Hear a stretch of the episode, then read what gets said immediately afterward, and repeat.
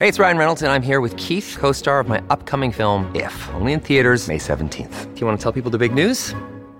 All right, I'll do it. Sign up now and you'll get unlimited for $15 a month and six months of Paramount Plus Essential Plan on us. Mintmobile.com slash switch. Upfront payment of $45 equivalent to $15 per month. Unlimited over 40 gigabytes per month. Face lower speeds. Videos at 480p. Active Mint customers by 531.24 get six months of Paramount Plus Essential Plan. Auto renews after six months. Offer ends May 31st, 2024. Separate Paramount Plus registration required. Terms and conditions apply if rated PG. If you're struggling to lose weight, you've probably heard about weight loss medications like Wegovy or Zepbound and you might be wondering if they're right for you. Meet PlushCare, a leading telehealth provider with doctors who are there for you day and night to partner with you in your weight loss journey. If you qualify, they can safely prescribe you medication from the comfort of your own home. To get started, visit plushcare.com slash weight loss. That's plushcare.com slash weight loss. Plushcare.com slash weight loss. Hello, everybody. This is Marshall Poe. I'm the editor of the New Books Network. NBN listeners like to read books and buy them. So we thought we'd tell you that right now, our friends at Princeton University Press are having a remarkable site wide sale. You can get 50% off books, including ebooks and audiobooks, with the code 50, F I F T Y, at checkout until May 31. You can save some real money on Princeton University Press books. I encourage you to go there and check it out. Welcome to the New Books Network. Hello, and welcome to another episode on the New Books Network. I'm one of your hosts, Dr. Miranda Melcher, and I'm very pleased to have with me today Dr. Nancy Lindisfarne and Dr. Jonathan Neale to tell us all about their just published book titled Why Men? A Human History of Violence and Inequality, published by Hurst in 2023. This book is fabulous and fascinating and asks some really big questions, like how did humans, a species that evolved to be cooperative and egalitarian, nonetheless develop societies of really quite enforced inequality? Why do we have patriarchy and warfare all over the place? Um, was this inevitable? What can we understand um, poking into these questions? So, Nancy and Jonathan, thank you so much for being with us on the podcast to delve into all of this. Thank you. Lovely for you to introduce us like that. That's very exciting. Um, well, before we get into the book and all of its many exciting things, would you please introduce yourselves a little bit and explain how you came to write this and write it together? yes, um, we both trained as anthropologists, and the fieldwork I did in the Middle East, in Iran and Afghanistan, meant that I was working with women, uh, thinking about gender, wrote a book about the politics of marriage, and came back to Britain, which is where I'm based, um, and got very much involved in the kind of women's lib anthropology of women sort of stuff, and went on from there to write about masculinity. So, kind of from the beginning of time, I've been thinking as an anthropologist about gendered issues. And then we met. and I started out as an anthropologist and I did some field work in Afghanistan, but then I moved on to do other jobs, eventually got a PhD in history. But what I what particularly influenced me was that I spent 10 years working as an abortion counselor in a feminist abortion clinic in London. And then I spent six years working as an HIV counselor at the height of the epidemic in London. And also, so those that gave me a, a, very wide interest in gender, but also I was a gendered human being and I'd had my share of joy and sorrow in relationships and so on. And I've been thinking hard, trying to think hard analytically about gender. But when I met Nancy, she thought I basically knew nothing. we certainly didn't just we we disagreed madly at the beginning, which was difficult actually. Um, but we also realized that we were both really, really interested in, wanted to find a solution for ourselves about a, a, very basic question, which is how and why and when gender relations change. In other words, we were coming to this with a kind of historical perspective and wanting to understand changes there was obviously something that wasn't fixed. Um, gender relations are different now and a decade ago or a century ago and so forth.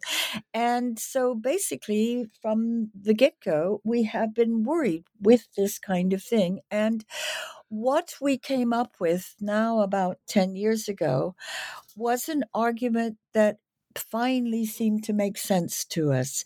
And it in effect, it's an argument which focuses on love.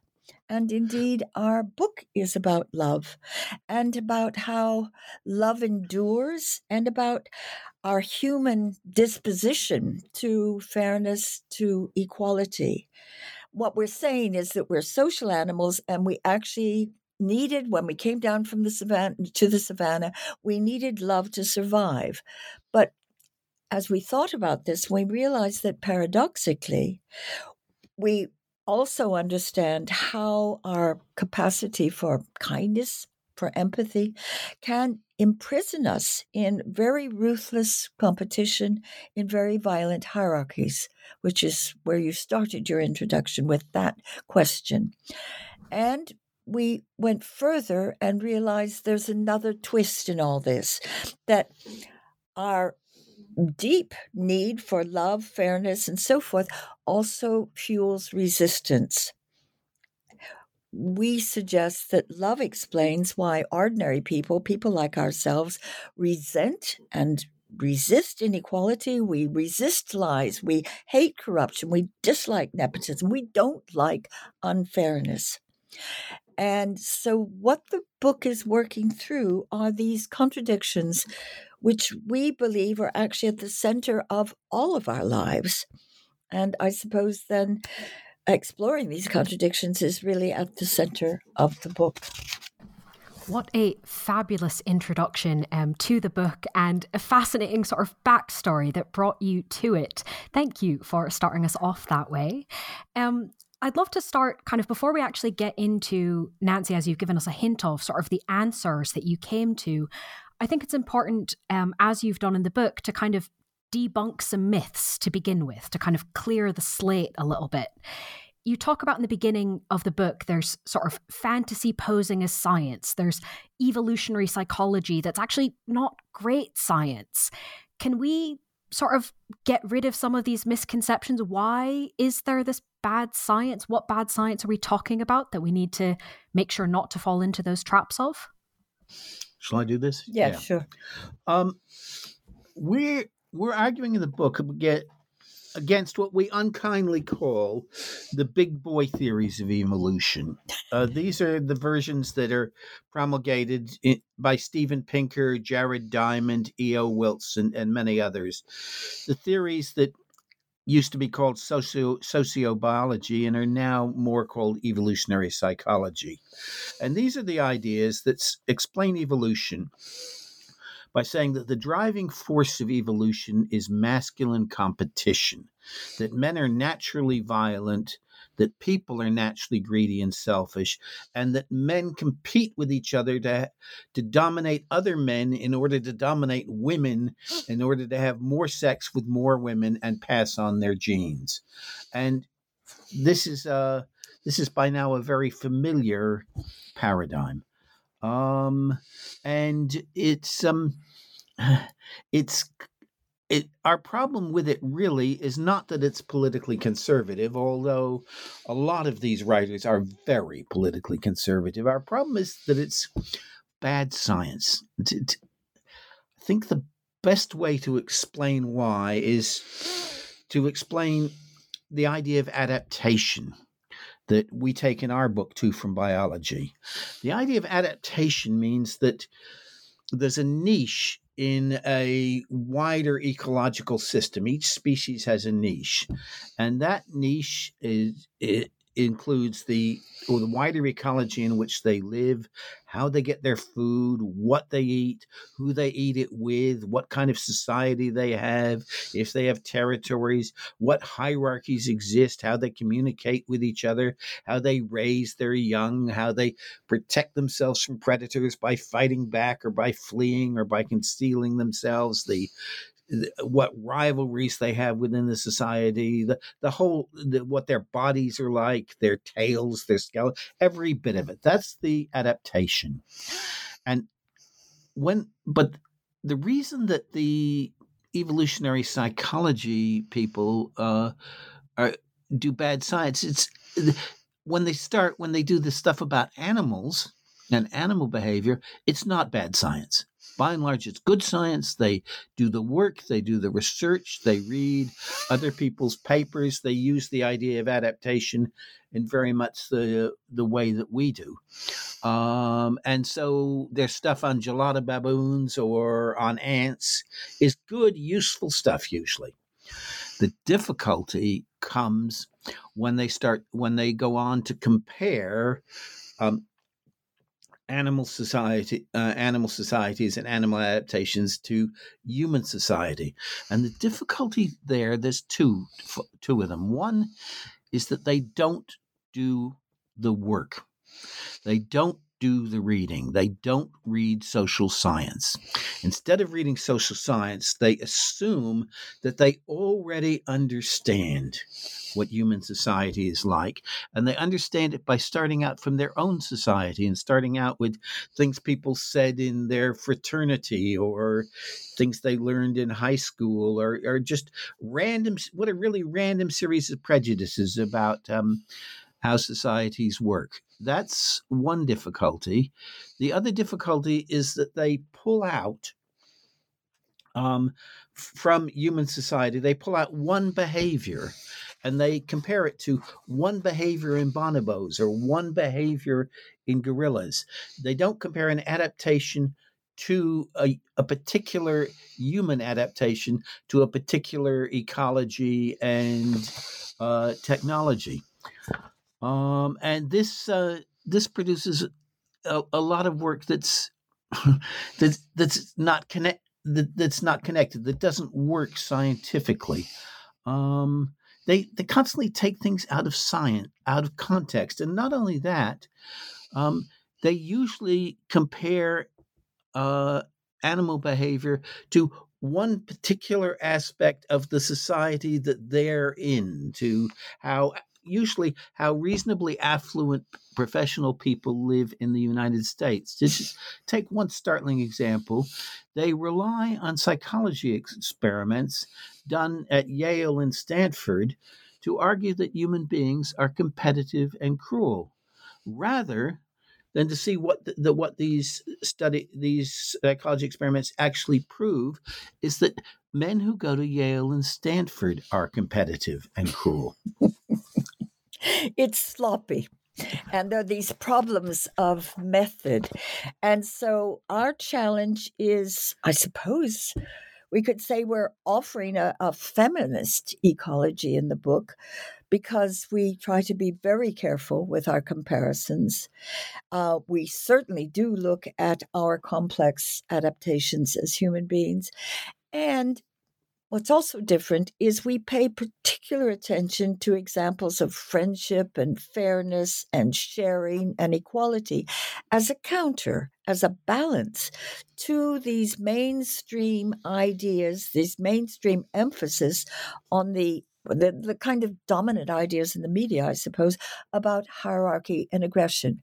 We're not saying that there isn't hierarchy and aggression, but we're looking at the underside of that, the the side of the people that are dominated, um, the people who are forced to be submissive, and also putting their point of view into the equation, the understanding of an adaptation.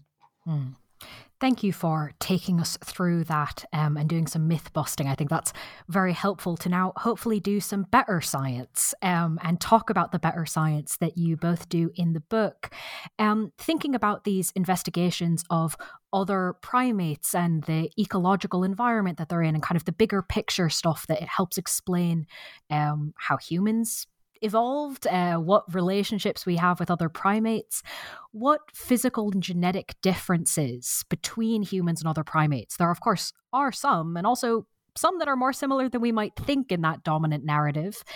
What do these things tell us about the development of this more nuanced idea of human society, this more kind of collaborative, cooperative side of things?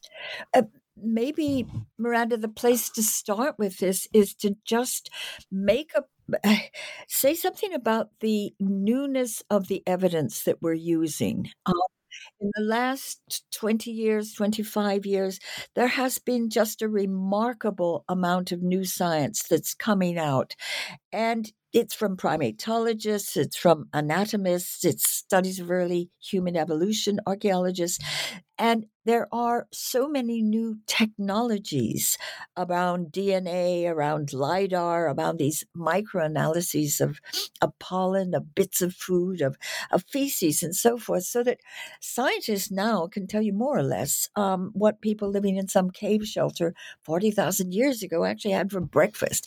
It is utterly remarkable. And so this is also a difference uh, that moves us beyond the the bad science. So when we're talking about to answer your question, we're also looking at looking from the point of view of these new materials as best we can. Can, can I come in with a, yeah. a bit more on this? Yeah.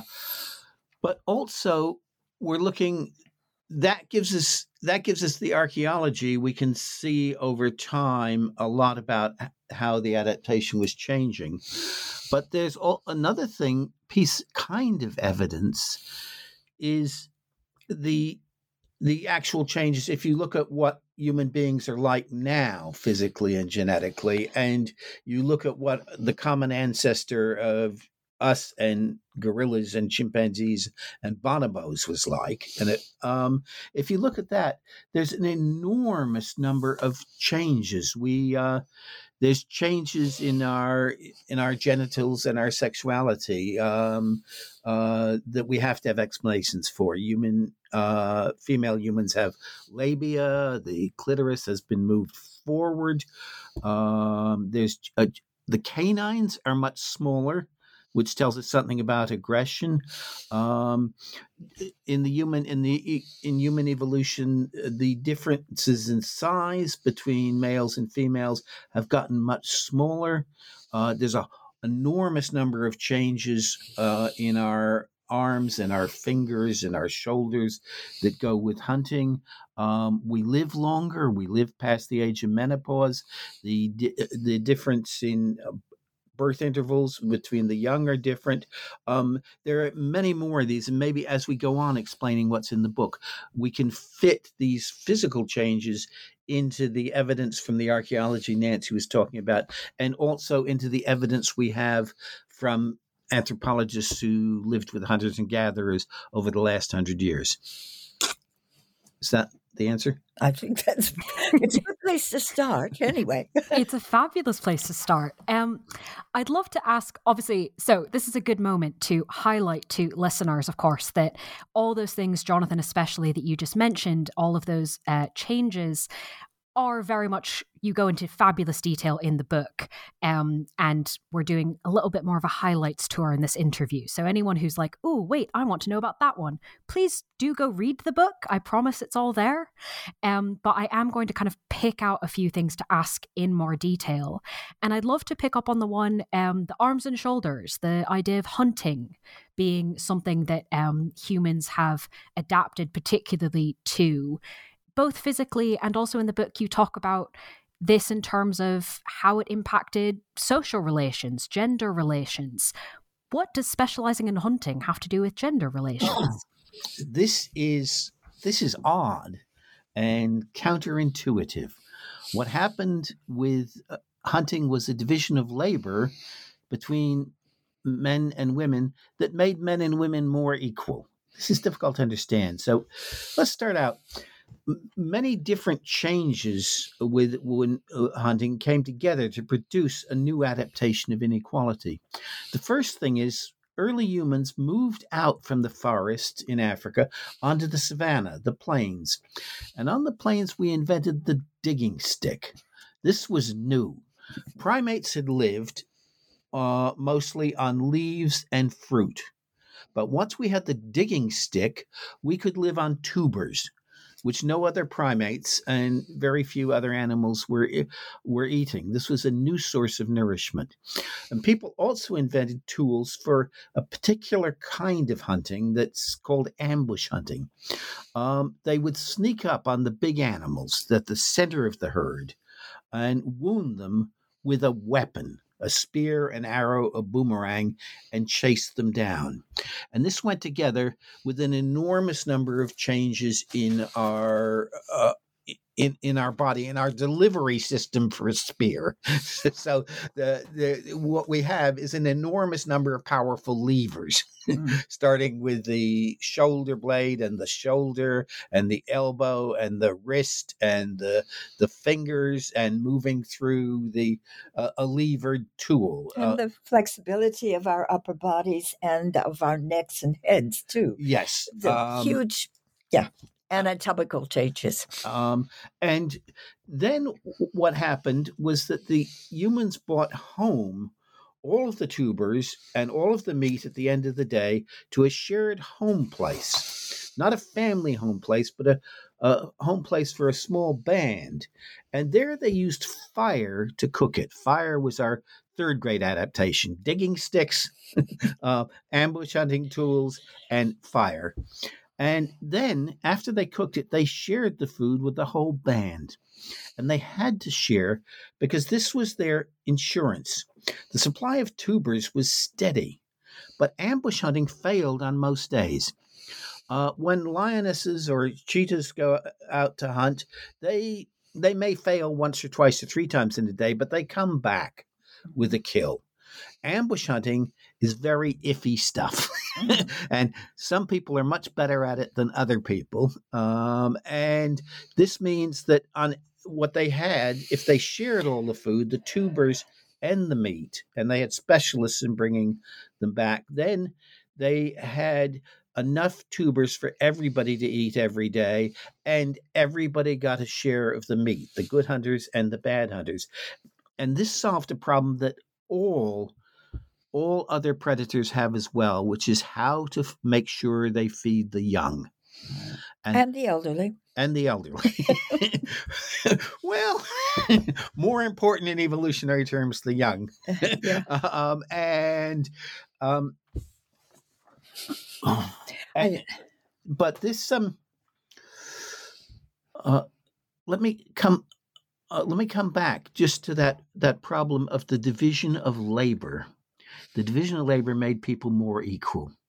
This is very difficult for us to understand now because um, we think in our society, we're taught everywhere that some people make more money than other people. Some people are better than other people because they do different jobs. Hmm. and that professors should make more money than cleaners. CEOs should make more money than plumbers. This this goes very deep in our society. And so it's hard to wrap our minds around the difference in the human hunting adaptation. But if you think about it, um, chimpanzees male chimpanzees and female chimpanzees and young chimpanzees they they all eat fruit mainly. And they all sit next to each other eating fruit. They have no division of labor and they have enormous competition. Hmm. um, and, uh, and hierarchy. and hierarchy. Same is true of baboons who mostly eat grass and sit next to each other eating grass. It's the division of labor that comes uh, with hunting that produced the equality, and the equality came from the fact that everybody had to share with each other so that the children could survive. And what that meant also was that this diet, this change in diet between tubers, fruit, and then the meat that's coming in, is that we were better nourished. We were very much better nourished. More children survived. And in, all this is going on over 200,000 years, very, very slowly.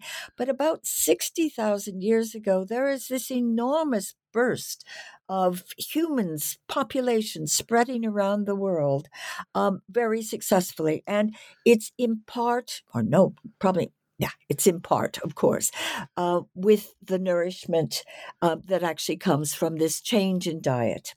Does that make sense? It does, yes. Um, and obviously not to leave out the elderly people, but as Jonathan said, that the children are the evolutionary focus here. Um, what else do we need to understand in terms of human childcare practices and how these end up developing differently from other primates?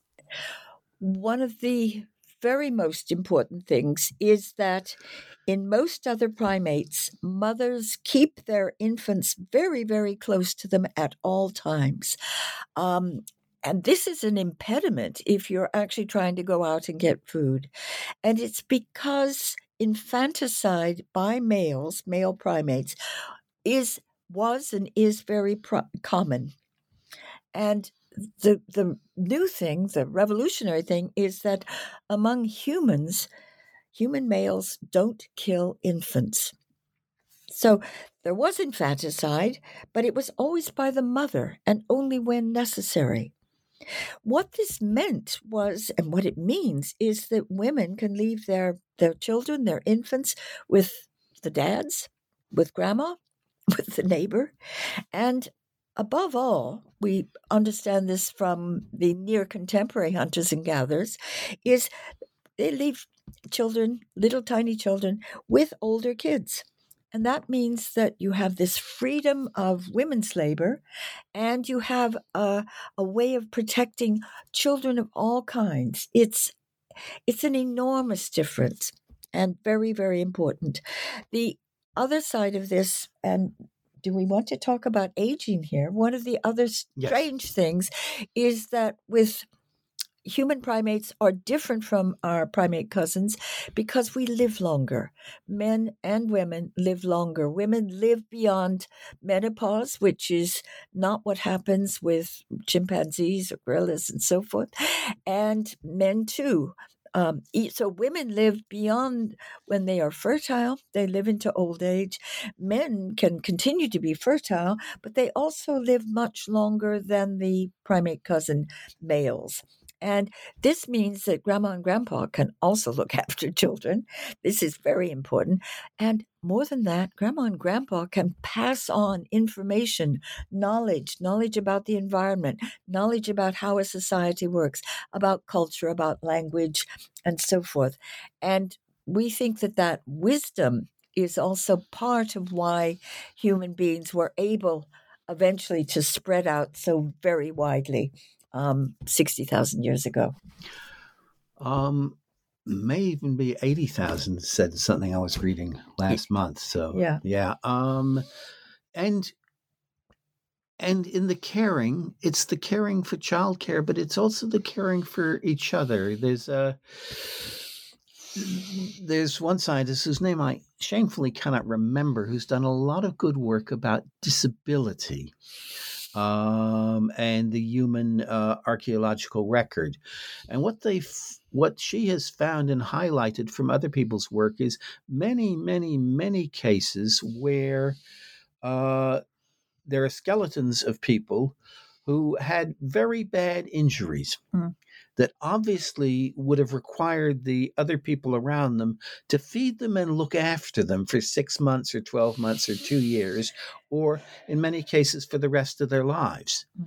And th- what the record shows is that the is that people did look after each other in this way. Mm. That the uh, the other thing, shall I tell the story about Tanzania? Yeah, cool. Yeah. Again, this is embarrassing because I cannot remember the anthropologist's name.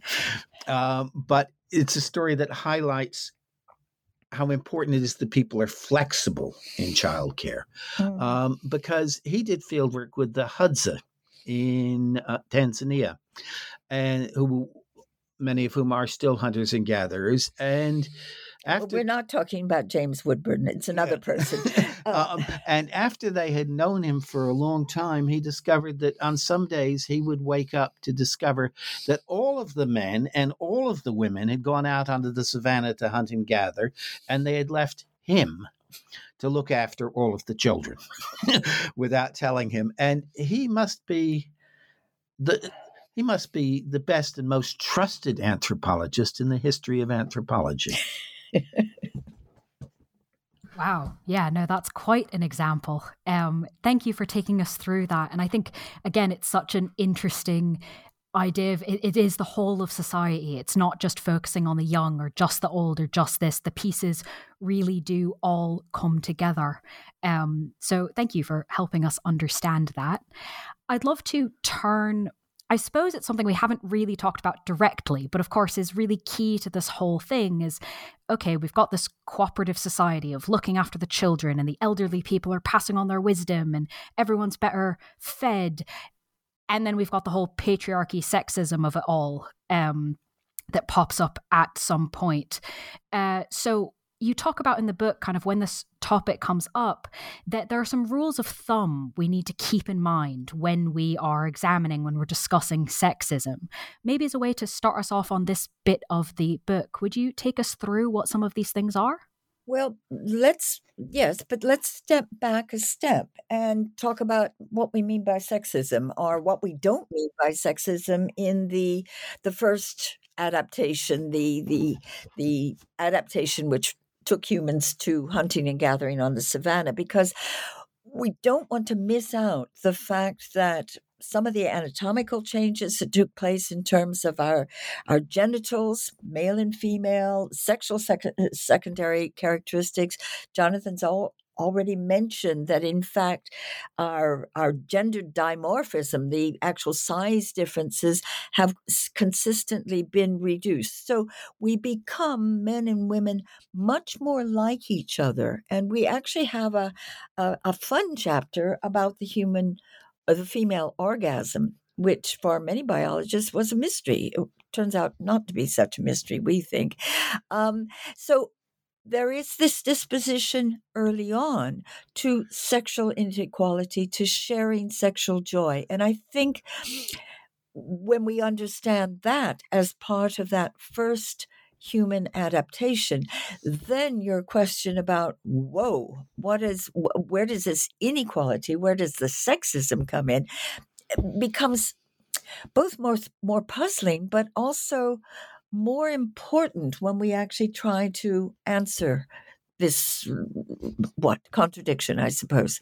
Can i pick up a bit and then you can explain about bullies? Yeah, yeah bullies. uh, where where this one of the roots of the sexism is goes back a long way, which is in our primate heritage. There, most of the primate species that we're associated with have a great deal of inequality between males and females.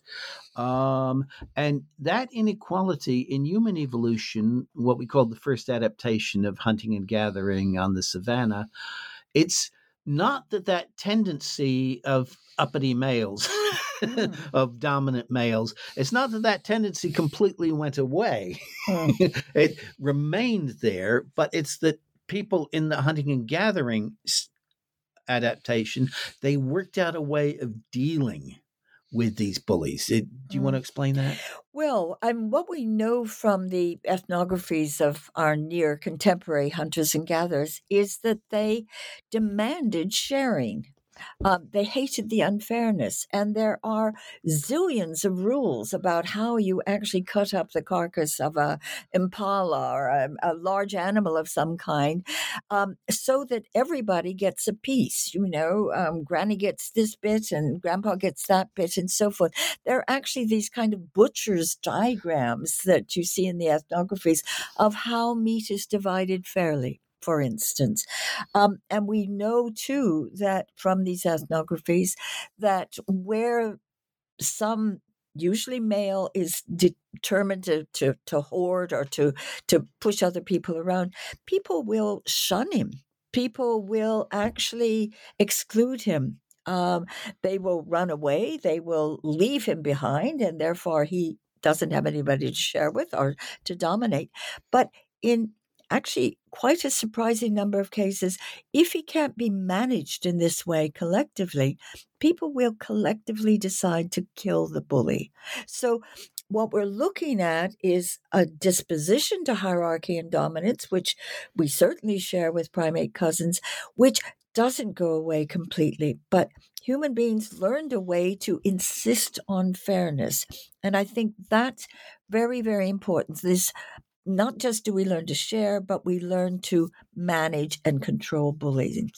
And the really, in some ways, strange thing is that uh, we do have a lot of evidence now for uh, in extreme circumstances when they had to deal with bullies by killing them, and it, in many different many different societies in many different places, the way that they did it was that everyone talked about it beforehand, and everyone in the band agreed to doing it, and the uh, and they made very sure that they had the agreement of the man's close relatives mm. to doing this.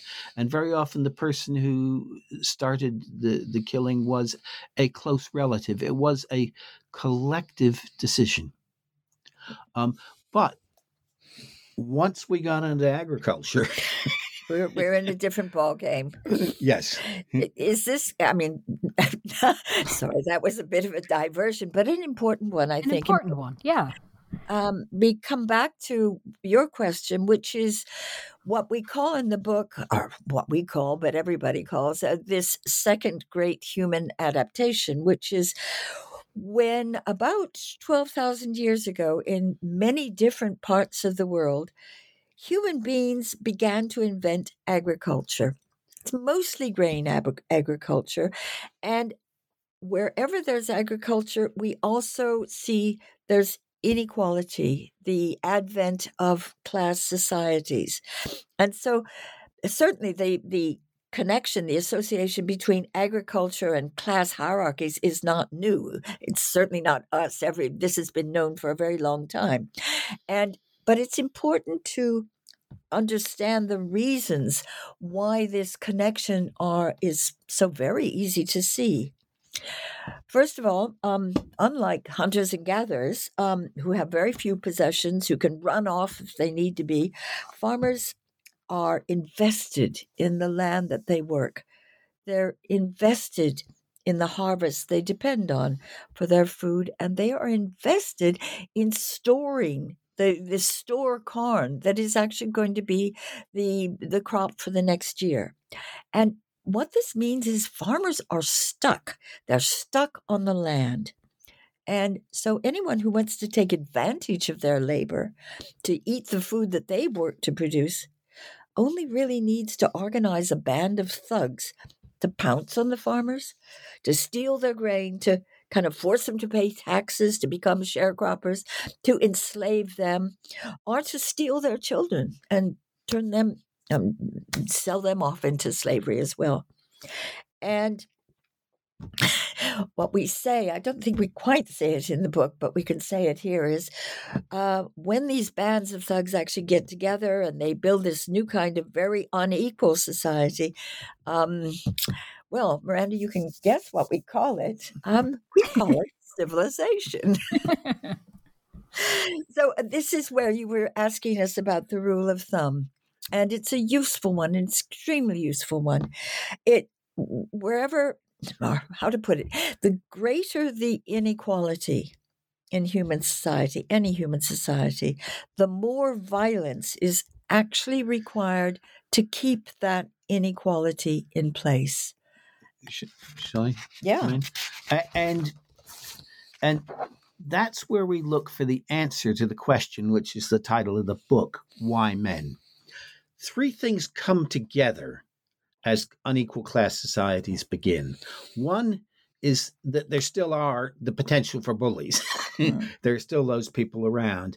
The second thing is that the new elites they need to naturalize inequality of all kinds. They need to make inequality feel completely natural to the rest of us.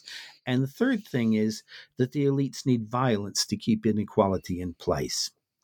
Now, where do they get that violence from? Well, compared with our primate cousins, we've already said there's a slight difference in size between human men and women, on average, about 15%. It's not much, but it's there. Um, there's also, um, well, put it this way if you were disposed uh, to bully families of farmers in, in your village and to steal their crops, you need hench people. And who would you recruit to be those hench people? Who would you seek out to be your thugs, your enforcers? you would turn to those few people who were bigger and stronger than others, the ones who already knew how to handle weapons, who already had spears and clubs and bows and arrows, and you would recruit some of them. Not all of them ever. It's only a small group of hench people. You recruit some of them to be ruthless and aggressive and deadly and terrify the others. And these new enforcers, they would learn how to do those things if they wanted to keep their jobs. But but violence you want no I, I i want to pick up on something else that a very somebody we admire frans de waal um, uh, anthropologist primatologist also talks about which is when we talk about this potential for hierarchy in our oh, human oh, yes. history. Yeah. The other side of this is most animals, and this would apply to the primate cousins, the gorillas or the chimps and so forth, most animals are not alpha males, right? And even alpha males are only alpha males for about three and a half weeks before they're pushed off their. That's exaggerating. okay, it's exaggerating. But whatever. The point is that in a hierarchical society, what Frans de Waal is actually talking about is the submission of the other animals to that hierarch, to that powerful male, usually. And so he's saying we are also submissive apes. And I think that, again, is one of those contradictions that yes. we need to get our heads around before we understand the third of the things that Jonathan was talking about, which is that certainly violence is never enough to keep inequality in place. And at this point in the argument in the book, we are really saying something new because what we're pointing to is that whether you're looking at histories of ancient China or Mesopotamia, rulers, elite rulers, that is the alpha humans in any particular moment, everywhere have understood from the beginning of class societies, as far as we can see, that the very, very best way to naturalize inequality is through ideologies of gender. And we think that is kind of almost the biggest new idea in the book that these elites mark the differences between men and women. They exaggerate them, and they exaggerate them to divide and rule. And their concern is not to create divisions between women and men, though they certainly do that, but to make inequality of all kinds seem God given, innate. Um, they make inequality seem like something that simply can't be challenged. And when that happens, it means that we really don't ask why some people live in palaces and other people are homeless on the street, or why somebody has a lot to eat and other people starve. Um, why some people live in luxury, other people don't have a you know mm-hmm. clothes on their back, and so on. So that's what we mean by the naturalizing is we don't mm-hmm. ask those questions. And why is it that using gender is the most effective way to normalize this? Well, that's that's yeah. This is the really interesting thing, we think. Um, okay, so to hang on to their privileges, the wealth, the security, the power, these elites from the beginning really have, from the top down, created ideologies, histories, myths, stories, whatever it is, to divide and rule people, whom the, the very people who might challenge them. And we know perfectly well that all kinds of racisms do this very well. Skin color does this job, white skins versus black skins or brown skins. Cultural divides work extremely well. The English bulldog, the French frog, whatever. Uh, sectarianism also works wonderfully well. Catholics against Protestants, Christians against Muslims, and so on and so forth. All of these are very good ways of creating an us and a them, of creating fear and hate. And elites everywhere use these things as well. But the more important thing is that the gender divisions that they also insinuate do this best. And that's because they divide us from the very people we love best and the people who love us. And what we're arguing is that gendered inequality, this kind of artificial division between men and women, is something we learn on our mother's knee. We're we're taught that men and women are different because of the way we're treated as infants, because of the clothes we wear, because of the way our parents behave towards each other, because of the way other people behave to our parents. Our parents are the ones that teach us how to be a proper little man or a, you know, a good little girl. We're we're taught basically that we have pink and blue brains. We're we're divided by gender even before we're born. Um, parents wish for they want another little girl they want another boy they whatever from the very moment you see the scan um, you're gendered we're then gendered in our relationships with our brothers and sisters our friends and so forth everything about our lives from the very beginning is deeply gendered and with that comes that understanding that men and women are this is uh, the, the ideology are as it were fundamentally different.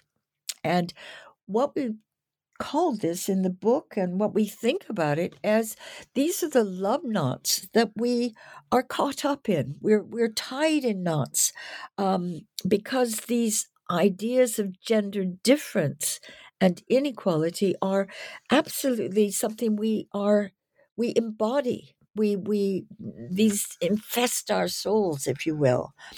And it is i suppose what we're saying the love knots the traps of inequality that we learn through gender um, actually become perhaps the most basic and potentially hurtful of the contradictions of our lives mm.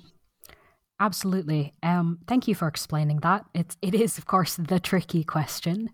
Um, I'd love to ask, kind of, in the same sort of vein. We've you, you've described for us the idea of sort of the hench people, right, and the uh, people trying to maintain power and doing so through violence.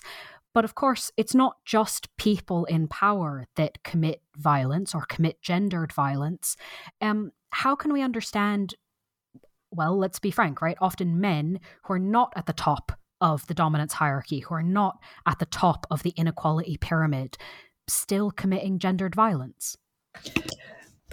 This is actually part of what we're we're we're taught in the myths of Gilgamesh of the ancient Middle East, of the Mahabharata myths from China, the Americas, and so forth, is that that gendered inequality also is elaborated in cults of male dominance.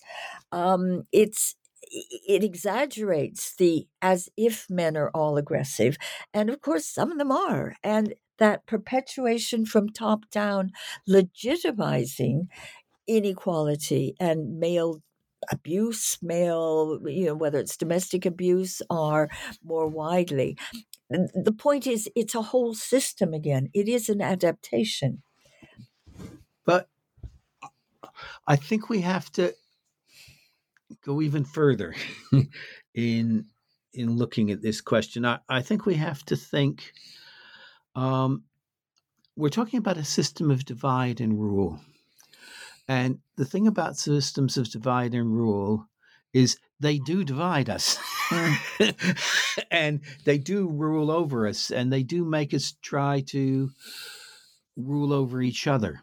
It's uh, a it creates a system of bullying from top to bottom and it's a system this the stuff about gender and gender difference and gender violence frankly is is stuff that is already internalized deep within us before we can speak.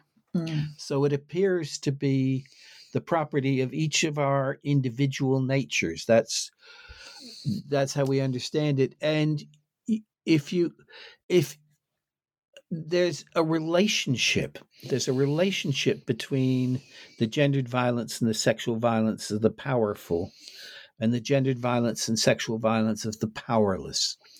If you let if look at the Me Too movement, what the Me Too movement and all the revelations about Epstein and Savile and so on, what they have shown us is that there is an enormous protection of male violence from the top. Um, of the statistics are complicated, but it it's at the moment it's something like one percent of rapes actually end in a conviction in court. The whole system, the whole criminal justice system, is structured in such a way. It's it's structured. I'll be brutal about this. It's structured to protect powerful men, mm. but the effect of it is that it protects powerless men as well. Mm. Um, and, and this is this is the tragedy. The the tragedy is that we hurt each other mm. through something that we learn through love. Mm. And and because we have learned these these deep loved inequalities that we do to each other, because we've learned them through love, unlearning them, breaking with them drives feel, us mad. It drives us mad. Feels like we're we is... no longer love these people or we're questioning their love, and that uh, and uh, yeah, that's enough of an explanation, isn't it? That does that make sense? I, yes. I, I, mean, think of the think of the examples in which we actually live this kind of male dominance, if you will. Um, you know, the the naughty child who's told, "Just wait until your daddy comes home." Mm. You know, we we've heard those kinds of phrases. We see mm-hmm. them when we're in bed. However good the sex is, somebody's got to get up and take the kids to school. Right. Who does it? How does that happen? Well, so, so it's it's in everything that we do, that inequality becomes part of a question. And it's to, to not have it means that someone is very isolated, very lonesome. So if you're not dealing with this, you are probably very vulnerable to other kinds of mental mm. illness, physical illness, and so forth. You're not any longer a social animal because so, kind of social animals we are are also taught to be gender unequal. Right. So this is the key because I really wanted to ask something um, that comes up in the book that Nancy you mentioned a little bit earlier, and I think is such a good example of what we've just been discussing. Um, this kind of built-in socialized inequality comes up, as you've just said, in a number of places. One of which is the quote mystery of human orgasms right? And especially female orgasms. And Nancy, you had a great comment earlier of like, hmm, not sure how much of a mystery this is. what do we need to understand about this? What mystery can we really get rid of here and lead us to a better understanding of human social organization? It's it's fun. It's a very fun chapter of the book, actually. But Jonathan, you, no. I mean, no, she's referenced okay. me. It's your turn. Okay. um, yes. What we we start uh, we start with an idea that we got from a very good book uh, by Sharon Jones and Loretta Cormier. Is that right? Loretta Cormier and Sharon Jones. Okay, that way around. The domestication. Uh, the domesticated penis, it's called, and it goes through an enormous number of changes in the human penis from our the ancestral primate penis, and um, what they say is that these are changes produced by female choice over hundreds of thousands of years that have produced a more user friendly penis. um, and this is connected to what is actually called in the literature and biology, it's called the mystery of the female orgasm. And the female orgasm, the, the mystery about the female orgasm is that it's so often so big and so much fun for women. and this this is an evolutionary mystery for biologists. They understand in evolutionary terms what the male orgasm is for. And what the male orgasm is for is to deliver sperm as close to the cervix as possible. This that's what they say. That's what they say. um, uh, and they have they have and so that's obvious to them and uh, so but why why should women have the same thing well one idea is that it's like uh, it's a byproduct of evolution. It's like why do men have nipples? Well, actually, men have nipples because women need nipples to nurse. So males have mammal species, they they all have nipples as a sort of evolutionary byproduct. It's a bit like the appendix. A bit like the appendix, but other other people say no. The the female orgasm is just too big.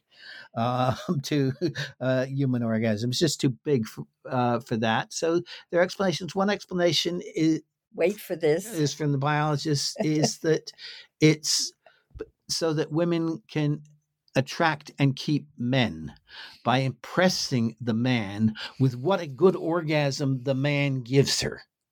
Oh, Jack. That that kind of thing. You and can't have, see how high my eyebrows are, but yeah, they have other equally ridiculous explanations. Um, and um, ours is uh, ours is that um, it uh, well ours is that through most of human history, uh, the the evidence from the anthropologists as well is that um, you uh, human sex lasts much longer than it does in other primates, typically more than t- ten minutes. Um, that it happens all year round, all year round, um, all year round, and lifelong um, and that it is much more satisfying. Uh, that female orgasms are as satisfying and as big as male orgasms, and that this is part of. It's part of again part of how we became equal, and it also it reinforces our love. Hmm. Um, not just the orgasms in pairs, mm. but the sex that you had earlier in your life and sometimes on the side in small communities is really important and also um, sex between people who are of the same sex well, what I mean, there's several things here. We are very sexualized creatures as as primates, um, and this comes up in a number of ways. We do have sex all year round, um, whereas other primate cousins um, basically the female only has sex when she's ovulating so there are great gaps in in that process whereas we're good for sex all the time that's very interesting but there are also the sexualization of our lives also comes in other respects, which are much more technical. Eh, the anatomical changes in the clitoris, in labia.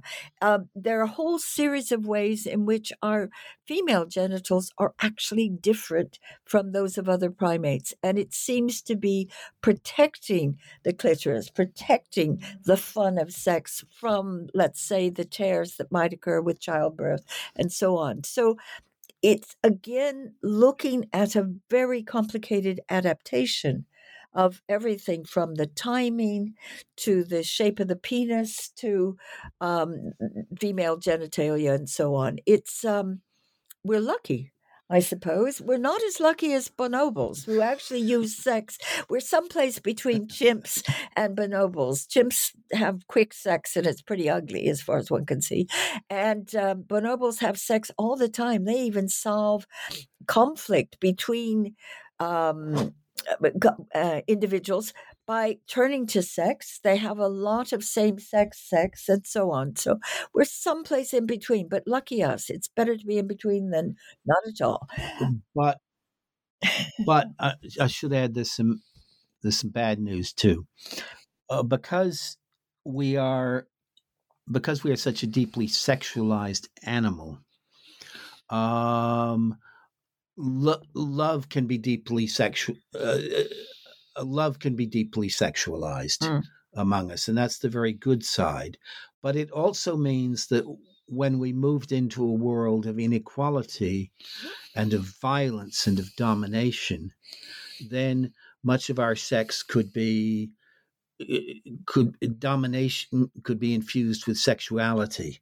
Violence se- violence could could be sexualized. Well, um, that this that this is also a part of our heritage a part of our plasticity i suppose well, yes. And I mean, all you have to do is look at the names of weapons, look at the names of big cars, look at all this, and you begin to see this kind of masculinize the machismo that comes with power and so forth.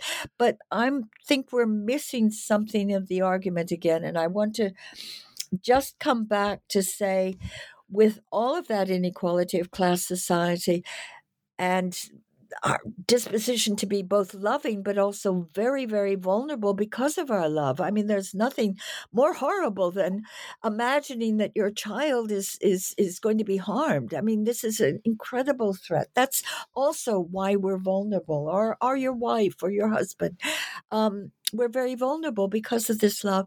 And this love is also um, important in how we resist. Um, if you remember, we have this recent adaptation of 12,000 years of agriculture and hierarchy, but we have this far, far older habit in our human heritage of equality. That's 200,000 years. And what we haven't lost that. And so we do resist inequality. We resist it by force, if need be.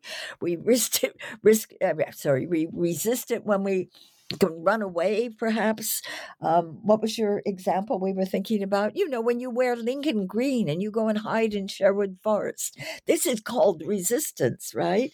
Um, we resist it by creating alternative ideologies which celebrate what we share um, as human beings. We share our, our similarities, our commonalities, and so forth.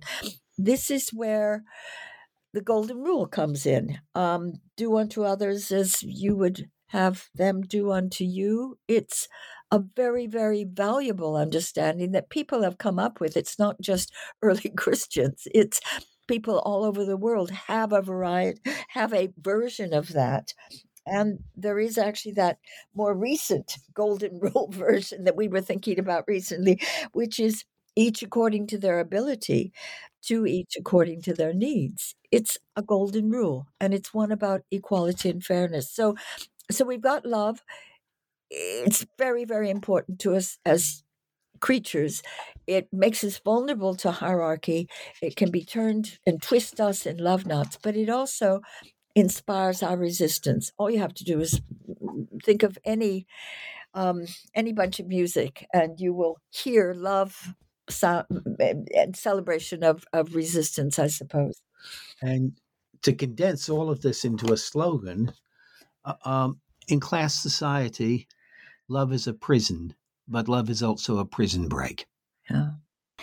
Um, speaking of resistance, just to give our listeners a little bit of an idea of what else they might find in the book, would you briefly introduce us to what's going on in part three of the book and sort of how you made those decisions of what to include? Okay. Uh, we tell five stories in one chapter. Well, it's in five different chapters.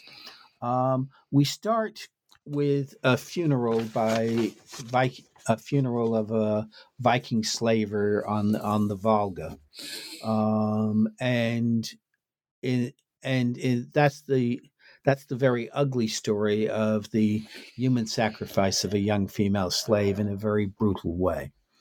Um, then we tell uh, a story with much more resistance the story of how Native Americans overthrew the ancient kingdom of Cahokia on the Mississippi River. Um, uh, and Cahokia, Cahokia was a bloody place with ceremonial human sacrifice of young women. But after the people who had to live under that kingdom, after they overthrew it, they lived in the central Midwest of the United, what's now the United States. They lived in equality and gender diversity for the next four centuries. Um, a third chapter tells the story of how a 16 year old girl in medieval France became a trans prophet of peasant revolt. we all know something of Joan's story, Joan of Arc's story, but in the book we pay particular attention to her clothes and to how and why her men's dress that she wore was so transgressive. Um, so so much a part of peasant resistance. In a fourth chapter, we tell a story, uh, another story of gendered and sexualized resistance. It's the story of how four British seamen were hanged in 1797 uh, in Nelson's navy for they led hundreds of their shipmates in a in a mutiny, trying to save the lives of two of their other shipmates who had been arrested and court-martialed for having sex with each other.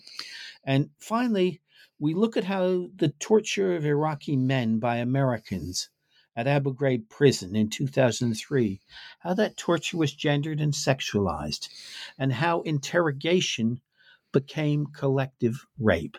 But also, we look at the resistance, at the terrified courage of one American lesbian prison guard who exposed what was going on. Mm.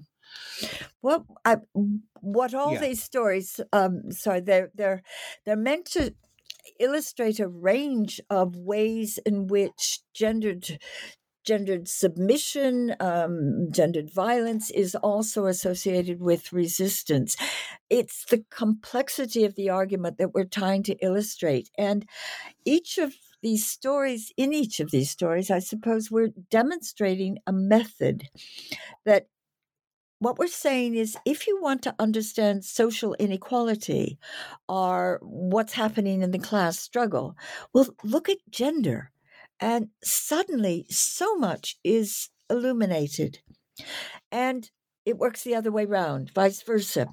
If you want to understand sexual or gendered relations, well, have a look at the material aspects of class relations uh, what work is being done, by whom, who's benefiting.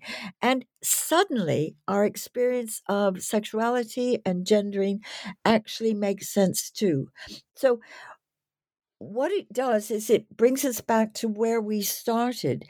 These, this, the set of ways of asking these questions actually allows us to actually begin to understand why and when changes in gendered relations take place? That was the question we were trying to answer at the beginning. It, so it helps us to understand this long and varied history of sexisms or misogyny or homophobia. Um, it also allows us to begin to understand why gay, gay marriage, for instance, becomes possible at the end of the 20th century. What's happening? This is a big change. Um, it's possible to ask questions now about why there is this wonderful new emphasis on trans or non-binary kinds of gendering. Why why that suddenly come to the fore? And by asking these questions of a relationship between a material and economic understanding of people in the world and gender, we begin to be able to talk about some of these very important things. The obvious one, I suppose, to focus on is why there suddenly is this new focus on abortion, particularly in the United States. Where the hell has this come from after 40 years? Um, why, what can you how can we begin to account for the the rise of incels or TERFs? These are identities, gendered identities, which didn't exist before. Why have they suddenly come to the fore? Are to stand back and take a deep breath and say, goodness, why is there such transphobic or homophobic attitudes in the middle of Putin's understanding of the assault on the Ukraine or Trump's behavior in public? Where, how does homophobia transphobia, how does it fit with these far right po- politicians? These are the questions we all want to answer, I suspect, because they impact on our everyday lives. So the chapters that Jonathan is outlining are trying to show how how a method can work. It's not simple, it allows us to get into detail and very specific kinds of ethnographic and historical material, but it also is relevant in our present lives. Mm-hmm. Very much so. Thank you both for taking us through that section of the book, very much in outline, um, but I think it's important for listeners to be aware of. Um, as my final question, really, and of course, thank you both so much for your time and giving us this wonderful introduction to the many things the book covers. Um, is there anything you each, either individually or together, might be working on now that this book is released into the world that you'd like to preview? Oh, uh, you first. well, I don't know. I've gone back to um, the work that I did in Afghanistan uh, with Richard Tapper, and um, he, bless him, has gone back to the many tape recordings we did nearly 50 years ago and turned them into a, a remarkable book of people speaking for themselves called Afghan Village Voices. And for me, this, for both of us, it's very important because of the trauma of the people that we were with over these 50 years of war and civil war and so on, to actually allow it has an archival, a historical um, validity, which we thought was very important. And so um, I'm going to change gear, and uh, Richard and I are actually working now on a photographic archive, uh, a coffee table book, really, of um, the same ethnographic research that we did so that you can see the people whose voices we can hear in the in the other book and and they're beautiful pictures. And if I can say this, one of the very impressive things is that uh, you, you and Richard got divorced 30, 35 years ago. Yeah. And they're working on books together. And I know of no other divorced anthropologists who are sufficiently kind and civilized uh, to be able to do this. Um, I'm working. Uh, I'm working on a book about the politics of climate change and what we're going to have to do politically and organizationally in changing our societies in order to stop climate change because we've both been climate activists for a long time. Do you have time for Nancy to end up with our inspiring little bit about how our work on uh, in why men is related to climate change? Please go for it. Well, uh, goodness, he set me up. Um, it's a bit embarrassing, but uh, we've the book is actually arguing that there are three adaptations: the coming onto the savannah, the hunting and gathering, the class society that we see with the Neolithic break, and we're saying that there is a third adaptation coming. And Act Three, the third adaptation, then is climate change. And we know absolutely that ecology is changing, that all society is going to change in response. And our problem is, of course, we don't yet know how. So, what we're actually arguing, and we do have a very short kind of postscript to the book, which is we believe that we are entering into the mother of all struggles. And I guess what we'd like people to take from the book is that inequality isn't inevitable, that the differences between men and women that we see now are not innate, that humans once created inequality, equality. equality. Mm-hmm. Humans created equality, but in confronting climate change, it is obvious that we will all have to confront the cruelty of class society and that the thugs may win. But we want to remind people that throughout human history, there's always been resistance. Love, fairness, focusing on sameness, not difference, have all fed this resistance. And so it is just possible that love might win. What a wonderful way to end. Thank you so much for adding that on. Um, I'd love to remind the listeners of the title of the book, Why Men A Human History of Violence and Inequality, published by Hurst. Nancy and Jonathan, thank you so much for being with us on the podcast. Thank you very much. Thank you.